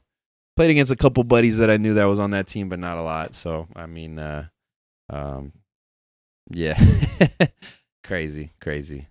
Um, yeah, man. At- athletes coming out of the 209, man. Got to give them respect. Got to give them love. And uh, props to the Judge family and uh, for uh, raising a what seem seemingly amazing kid, uh, son, I guess. And uh, yeah, man, all new home run leader, man, for the AL. That's 62. I think that's like fifth all time now. Something like that. It's because it was like Barry Bonds, he got 73. We've got um was it McGwire? 70 70 70 even 69 something and then sammy sosa had, had like a 68 so it was like a 70 68 and he had a season with 66 also. And then maybe am i missing somebody? Am i missing somebody that somebody else had 60 there's only like i think four players have ever hit 60 i think that's what it was. So so maris or over 60 i don't know. Now I got to look at this. Now I got to look this up. Uh, MLB single season home run leader. Boom. Yeah, Bonds, McGwire 70. Oh, yeah, McGwire hit 70, 65 also. That's what it was. So at 66 in 98, 64 in 01, and 63 in 99. And none of those years he led the league in home runs because uh, Bonds or McGwire beat him in those seasons. Yeah, dude, roids are ridiculous. the roid era was insane, dude. So yeah. yep, and then Aaron Judge, 2022, man. So that's uh that's very impressive, man. One, Ruth, Maris, Judge, Sosa, McGwire, Bonds. Six guys have ever hit 60 home runs. So that's an exclusive ass club, man. That's uh on baseball, they love their numbers, they love their history and all that shit. But yeah, that's you gotta give your hats off. Hats off. Little hats off. Little hats off, man. Air Judge, get that money. Get that money, baby. All right, let's keep it moving. Um couple other cool statistical occurrences that happened in MLB this season. We had Mike Trout. He homered in seven straight games on uh what is this? Uh September the 12th. He was one shy away from tying the record. But yeah, dude had a home run every game for a week. Man, that's impressive. Uh let's see. Spencer Strider, rookie pitcher for the Braves, broke their uh, record, the team record, with 16 strikeouts versus the Rockies on September the 1st. Uh, let's see. Dylan Cease almost threw a no no. He had uh, two outs in the ninth inning on Sep- two days later, September the 3rd. But uh, Twins, Luis uh, Arraez, who ended up being the batting champion this year, he broke that up with the hit. So uh, close no no, almost no no. Uh, also, there was a combined no hitter for the Twins on this side. They're on the other end of the spectrum. It was rookie Joe Ryan pitched six, six innings of uh, no hit ball with 106 pitches, and reliever Jovani Moran came in. Uh, there was one out in the ninth versus the Royals, and they uh, KC was able to get the hit. So there you go. There was another close no no, uh, close call. We also had Max Scherzer. He got pulled during his perfect game in his return from the injured list on September 19th. He got his 200th career win as a Met to clinch the playoff spot in the game. So, um, yeah, obviously, if he had been healthy, I'm sure they would have let him go. There, I think Scherzer was like the the pitcher in the MLB who saw the third the lineup around the third time the most. Because a lot of these pitchers will go a few innings, you know, go through the lineup twice, but very few are able to get through it a third time and uh, have the trust from their manager to to go deep into games. But he's he's a veteran, and this guy's let him go, bro. but uh, I would be mad if I I got pulled and I was throwing a perfect game or no hit ball. but if you're coming off the injury list, that's definitely a different thing because you got to be a little bit more concerned, um, especially for the Mets because the Mets were at that time the number one team in the NL East, and they were looking to to make the playoffs, but uh, still did. But you know, got to make sure you're healthy for the postseason, so that's important. I understand. I understand. I get that. Let's see. Uh, Shohei Ohtani, he came within four outs of a historic no hitter on September the 29th versus the A's. So, yo, if Ohtani would have been able to throw no no, that would have been pretty legendary. But glad it didn't happen against Oakland. So, go A's, go A's there. Um, let's see. Got some play, playoff teams here. Dodgers, they clinched playoff spot early. They were the first team to clinch on September 12th. They had to, wait a day to celebrate. It was like a weird thing. There was like a, a counting error and on MLB's part, so they just won the next day and then they celebrated again. I guess I don't know. I can't remember. Um, it's been so long. It's been so long. Let's see. They, uh, they, yeah, they won their ninth NL West title in the last ten seasons. It's crazy to think that the Giants last season were the only team to to beat them in the last decade. Man, that is crazy. Dude, since since Magic Johnson bought the team, this team has been a fucking force, man. So they they've uh or Magic Johnson and who else was the freaking main owner? Whoever the he's part of the ownership group. Who was it? Dodgers. Who the fuck Kastens? Dodgers owner. No, Mark. No, Todd Todd Boehly. That's right.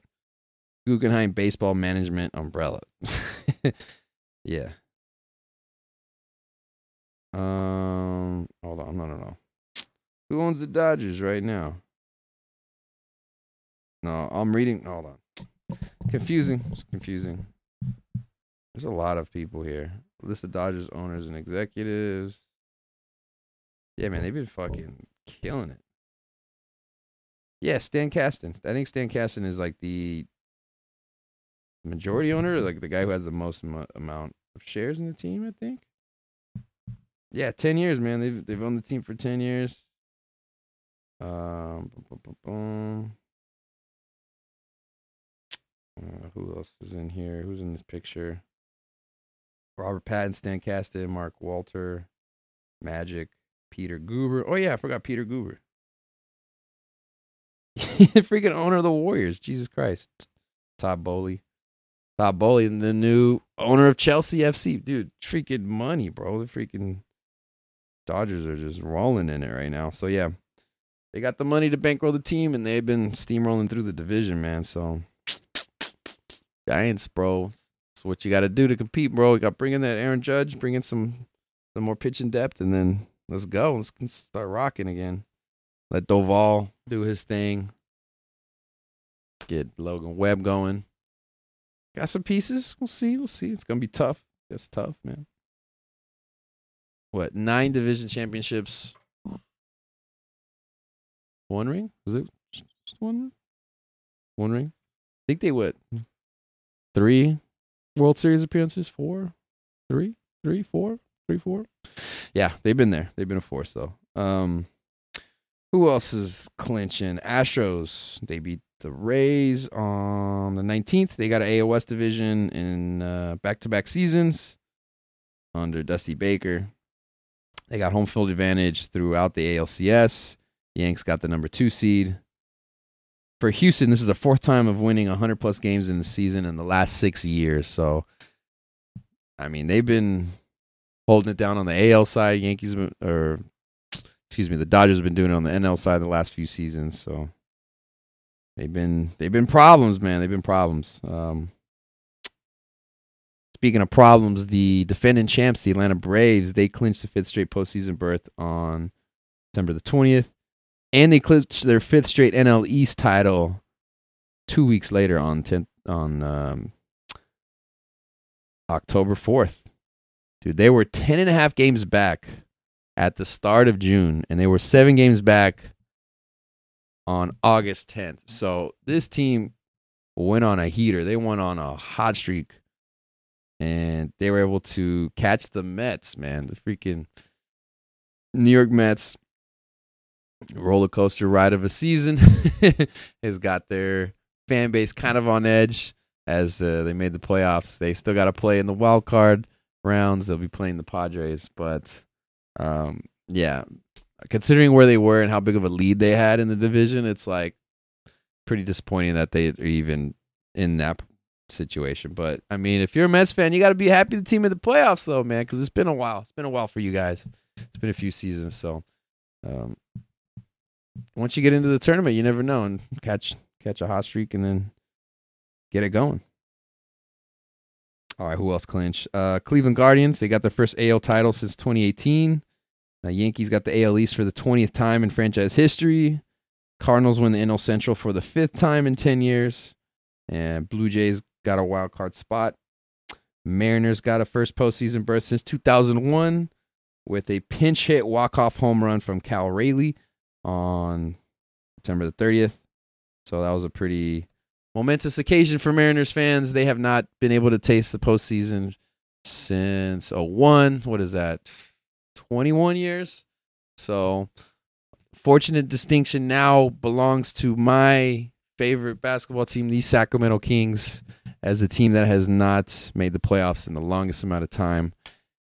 Like I said earlier, they haven't made the team. The team has not made the playoffs since I was in eighth grade, bro. That is a long ass time. That's a long ass time. It is.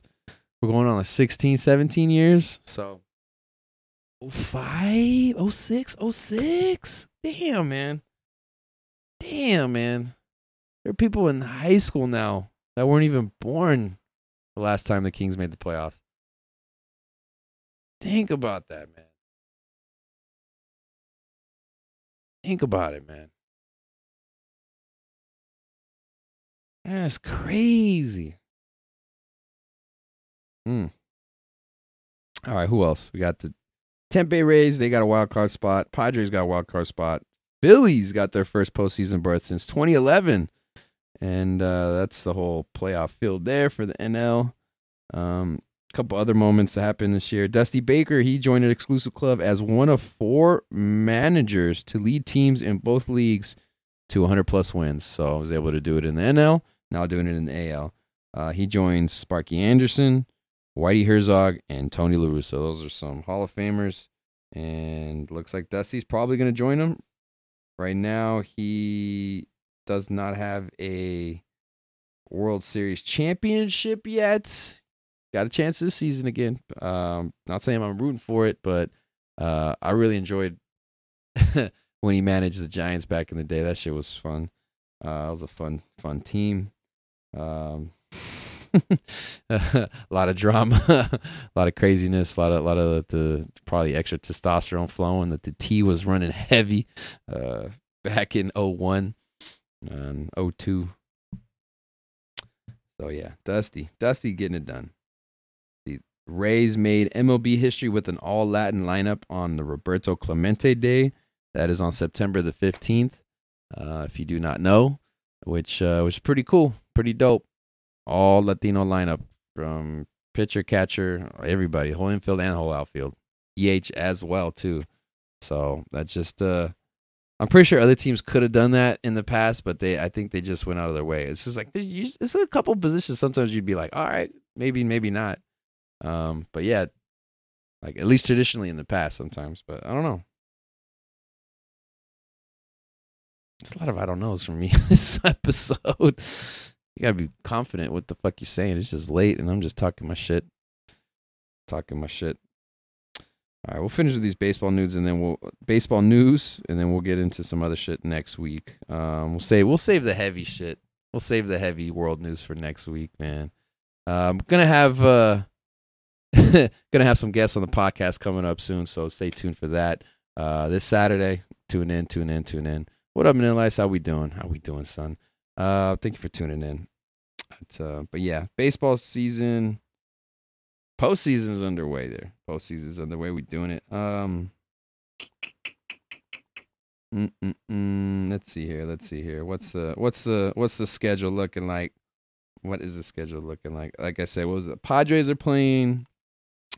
The Mets I think the that leaves what is it? Uh, the other two wildcard teams was St. Louis and Philly. They're gonna be playing each other, and then the two teams that have the bye are the Dodgers and um, who am I, who am I blanking on? Who am I blanking? Uh, oh, and the Braves in Atlanta, in Atlanta. So, um, yeah, yeah, yeah. That's it. That's it. And then on the AL side, we got Tampa Bay and Cleveland. Cleveland, this is for you. Toronto, Seattle. And the two teams with the buys are the Astros and the Yankees. So there we are. We'll see what happens in the playoffs. Um, best of luck to your teams if you're in there. If you're in there. Um, all right. Well, we got some. Let's see. I'll end it. I'll end it just some contract news here. Uh, let's see here. A couple guys got paid. Uh, speaking of the Mariners, we're talking about them bring, breaking their playoff streak. Uh, Julio Rodriguez, he might be their new good luck charm. He's their their young up and coming superstar. He got a long term extension worth two hundred ten million dollars guaranteed over twelve seasons, which uh, the last two there's two more years that are club options, so he could have a fourteen year contract with the team. That's fucking ridiculous. He could make over four hundred million dollars over the life of that contract if he hits incentives and he will have a no trade clause. So it looks like he's going to be up there in uh, Seattle. I was almost going to call Petco. What is that shit called? Oh, no, Petco's in fucking San Diego. Um, T-Mobile was Safeco. Used to be Safeco. T-Mobile Stadium, whatever. He's to be up in Seattle. To be up in Washington for a minute. Um, they also locked up the pitcher that they traded for this trade deadline, Luis Castillo. Signed a five-year extension worth $108 million player and club options in 2028. And He's got a no trade clause for the first three years. So, a couple players that will be sticking around on that team for a minute. Um, let's see. Shohei Ohtani, he got a uh, a one year extension. He's going to avoid arbitration, so they don't have to go to court about this, but he's going to be making $30 million for 2023. And after the season, he will be a free agent. So either the Angels might move on from him because the team is now up for sale, or maybe they you know sign up to a long term deal. We saw the Washington Nationals give up on Juan Soto because he couldn't come to an agreement on an extension, and the team also was going to be up for sale too. So it's like, will that happen again? I don't know. I do not know. But that's something to monitor because Shohei, I mean, that's like once, more than once in a generation. This is once in a century kind of talent kind of dude. Japanese Babe Ruth, bro. The, numbers he put up this year, as we mentioned earlier. Crazy, crazy. Um, let's see here. Giants signed Wilmer Flores to a two-year, thirteen million dollar extension, third-year player option. Um, one guy who's not going to be on the team, Zach Littell, I think. Um, they, he, his pitcher got demoted uh, last month after he had a mount exchange with the the uh, the manager, he was like, "Man, what the hell are you taking me out for? What the fuck?" He started talking shit on the mouth uh, as before he left the game. Like, if you got words to say, dude, in the dugout, man, and not with the cameras on you all the time. So he uh he had that. He said that shit, and Cade was just like, "I'll I'll talk to you in the in the in the dugout, or I'll talk to you in the locker room." And so they went back, and then. uh said some words and he was they were pretty heated and then the next day that guy was gone so he got cut from the team and he's no longer so don't mess with the king don't mess with the boss man don't mess with the guy who uh, controls your uh, your destiny there man come on Speaking of guys getting released, the Oakland Athletics released uh, shortstop Elvis Andrus in the following year of his $120 million deal.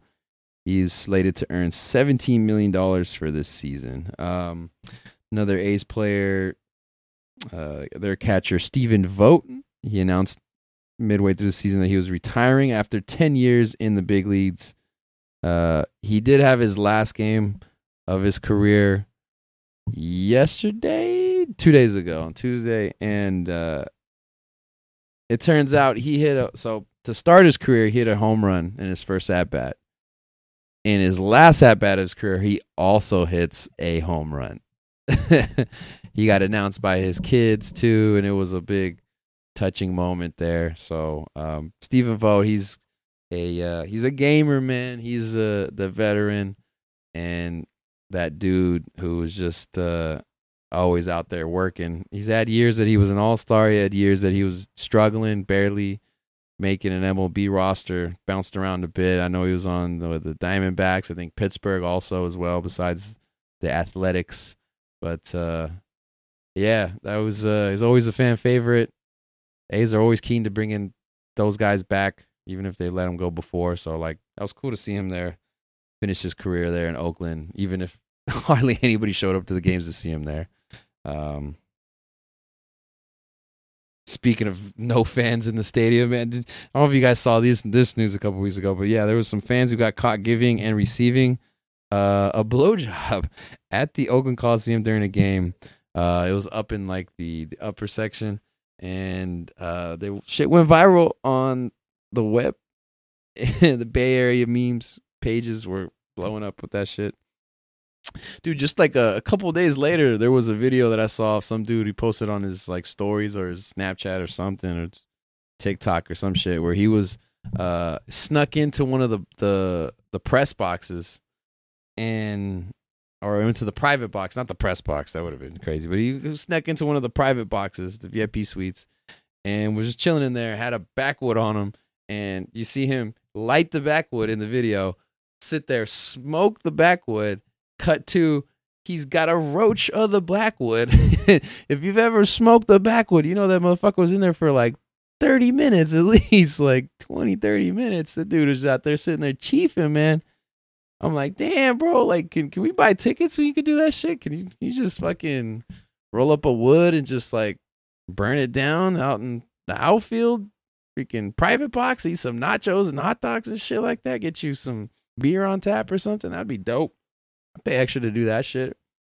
I mean, they already have like uh, most of the outdoor venues. Some or back in the day, I'd say maybe less so nowadays. But they used to have little sections where you can go and smoke and stuff like that. I think they had that at the LA Coliseum. So like, just make that weed smoking section too, man. Come on, it's not that hard. It's not that hard. It's not that hard. Come on, come on. It's been legalized here. Let's do that shit. But yeah, people going wild. People going wild in the stands. There was another situation, I think in Toronto, where somebody was getting domed up out in the the bleachers in the upper deck. So fans are acting wild, man. Acting wild. All right, some other news. MLB uh, looks like there's going to be some changes for the 2023 season. There's going to be a pitch clock that's going to happen. Shifts uh, are going to be banned. You got to have two players in the infield on each side of the field, so that's going to be a change. I think they're going to make the bases a little bit bigger on the base pass. I think they say that they're going to try to. It's going to encourage people to steal the bases more. So like, we'll see. We'll see people to run, run on the pitchers. Um, so yeah, that's that's all coming next year. So if you've already tripping out over the fact that there's a DH in the NL, I mean, there's more changes coming, man. So um, be ready. Let's see the minor league baseball players uh, form a union 17 days after the organization, the MLB Players Association or Minor League Players Association, I guess. Um, yeah, it looks like they're going to represent 5,500 different players. And uh, looks like they're going to try to negotiate for better pay and better uh, conditions, traveling, all that stuff, per diem to eat and all that stuff. So, yeah, I know prior they had approved some some raises. So I think the MLB they knew, all right, let's get ahead of this a little bit and let's make sure that uh, we cover our our chops a bit there. So yeah, unions forming there for minor leaguers. We'll see. It looks like they'll be led by the MLB Players Association, so they'll all be kind of under one big umbrella there. Um, let's see here. Uh, we got some some news in the managerial ranks, managerial ranks, and in the front office. Let's see. LA Angels looks like they agreed to a one-year deal with their manager Phil Nevin to return. He took over as an interim manager in the middle of the season when uh, Joe Maddon was released, they had a really bad, really really bad cold streak. I want to say in June, um, a while back. So kind of tanked their season. They were kind of floating around 500 as a playoff team, and then uh, not so much, not so much. Um, speaking of teams that disappointed this year, Chicago White Sox manager Tony La Russa announced that he will not return this season because um, he had some uh, health issues. Uh, and then just recently, he announced that he is going to be stepping down permanently. He had a pacemaker installed, and apparently there was some complications uh, with the device. So he, I think he had like, uh, I'm not sure if he had surgery or not, but he stepped away from the game. The man is old as hell, so not super surprising. It was more surprising he got hired to manage the team a couple seasons ago than it was that he ended up having to leave because he had cultural issues that was going on too with him and the players too. So, like, he was like a little too old school for some of them, and not everybody saw eye to eye. So that should definitely happen. Um, speaking of managers leaving, organizations, the Miami Marlins and Don Mattingly have agreed that they will be parting ways after the season. So um, Don Mattingly, former manager of the Yankees, so we'll see if he decides to continue managing or if he'll end up somewhere else or just call it quits there. Um, man's done a lot. He's had a long career. Let's see here, Tigers hire ex GM, ex Giants GM Scott Harris, going to be the president of basketball operations took over for Al Avila, who was fired in August. Uh, speaking of being fired, the Rangers fired President of Baseball Operation Jon Daniels. General Manager Chris Young is going to take over in that role immediately. Royals, they fire their President of Baseball Operations, Dayton Moore. Um, as I mentioned earlier, Arte Moreno, owner of the LA Angels, he's now exploring possibility of selling his team. Um, so yeah, if you're a billionaire out there and wants to buy a franchise all the way out in Anaheim that's like located between a bunch of freeways and a parking lot, um, then yeah, Angels might be for you. Um, they got some phenomenal, talented superstars and not much else besides that. Um, they got a team that's willing to get into brawls this season, though. Saw that happen. That happened a couple times. Um, they got into it, dust ups. Speaking have ownership, uh, former San Francisco Giants legend Buster Posey says he would love to be a part of that team's ownership group in the future. Is that a legit possibility? I don't know. Is he willing to take a percentage of a percentage of a percentage of a percentage? A percentage? You can do the Jay Z route, maybe. Pretty sure that would be open and available. Let's see here. Um, uh, uh, off season or Nah. Talk, okay, last last couple things. Um, World Baseball Classics happening. It's coming up soon. Um, I want to say 2023, early early next year. It's happening. Team USA. We've been talking about all the people, all the superstars that they're gonna have. Well, it looks like they just they announced that Mark DeRosa is going to be the manager for the team, former MLB uh, journeyman, former San Francisco Giant. Uh, uh, he's gonna have Ken Griffey Jr., Andy Pettitte as part of the coaching staff. A um, couple other players that joined the team: Mookie Betts and Tim Anderson. So there you are. Um, I know like JT Realmuto is gonna be on the team. Mike Trout. Um, some other some other all stars I'm missing. Bryce Harper. So Team USA they might be pretty loaded, might be pretty stacked. They're trying to defend their belt. So we'll see what happens there next year. Speaking of next season, the San Diego Padres and the San Francisco Giants are going to play a series in Mexico City next season on April 29th and 30th. Uh, that'd be a fun game to go to. Uh, I wonder how the elevation is going to affect them. There might be a lot of home runs hit. I, I, don't know exactly the dimensions of the ballpark there in the DF, but uh, I'm to apparently learn about that next year, so we'll find out. That'd be a cool one to go to. See, dude, dude, that'd be sick. Uh, I don't know. Are they still playing games in April? Yeah, I think that they might. Dude, you see a Liga MX match there at like uh, Azteca, and then go see baseball game over there. Dude, that'd be sick. That'd be sick. Let's see. What else happening? Um Bartolo Colon, he's retiring after 40 after Winter League this year in the Dominican. He's aged 49 years old. So he's finally hanging up the cleats for good and retiring. I know he hasn't been on the major league roster in a few seasons, but I know he was still pitching, trying to see if teams were calling. But uh, 49 years old, dude almost made it to 50 years old playing a game of baseball. So yeah, um, dude's a legend in his own right. The dude, King Toad, shout out, shout out Bartolo. Let's see here. Um, Dodgers icon Maury Wills, first to steal 100 bases in the modern era. He passed away at the age of 89 on September the 19th. And lastly, uh, Mickey Mantle card produced in 1952 sells for a record shattering $12.6 million last month. That's insane. Inflation's going up, folks. Inflation's going up. There's a lot of craziness happening. Um, I ain't got much else to say. Follow me on Instagram. I'm gonna be doing some more comedy shows upcoming. I posted some dates on there already. I'll be posting some more information. I got a few more flyers to share uh, coming soon.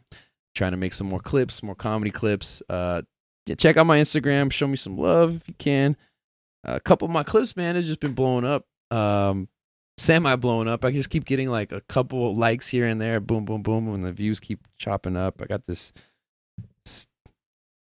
this cholo joke that's been kind of in the mix recently. Uh, some of the podcast clips as well. Follow us at the Puro Caballero Show. Uh, I posted an older one that uh, had AJ Santos when he was here on the couch t- chopping it up with us, and uh, that one's been getting back in the rotation. So that's been pretty cool to see that happen. But uh, but yeah, shout out to everybody who's been a part of the show. And uh, yeah, we'll be having a guest here on Saturday. So if you're tuning in and you're listening, um, we'll be we'll be going live Saturday. We'll probably be posting the the recording a day or two later after that. Um, I will not ruin the surprise and tell you exactly who it is, but I'm excited. I think we'll have a fun time. So yeah, so come by, tune in. Uh, we'll be getting that done probably in the middle of the day there. Um, but yeah, it's late now. It is. Uh, we've passed midnight on uh, the West Coast here. It is now Friday morning, so uh, I gotta go. But this has been episode number 119 of the Puro Caballero Show. Deuces later. Y'all been cool. Peace.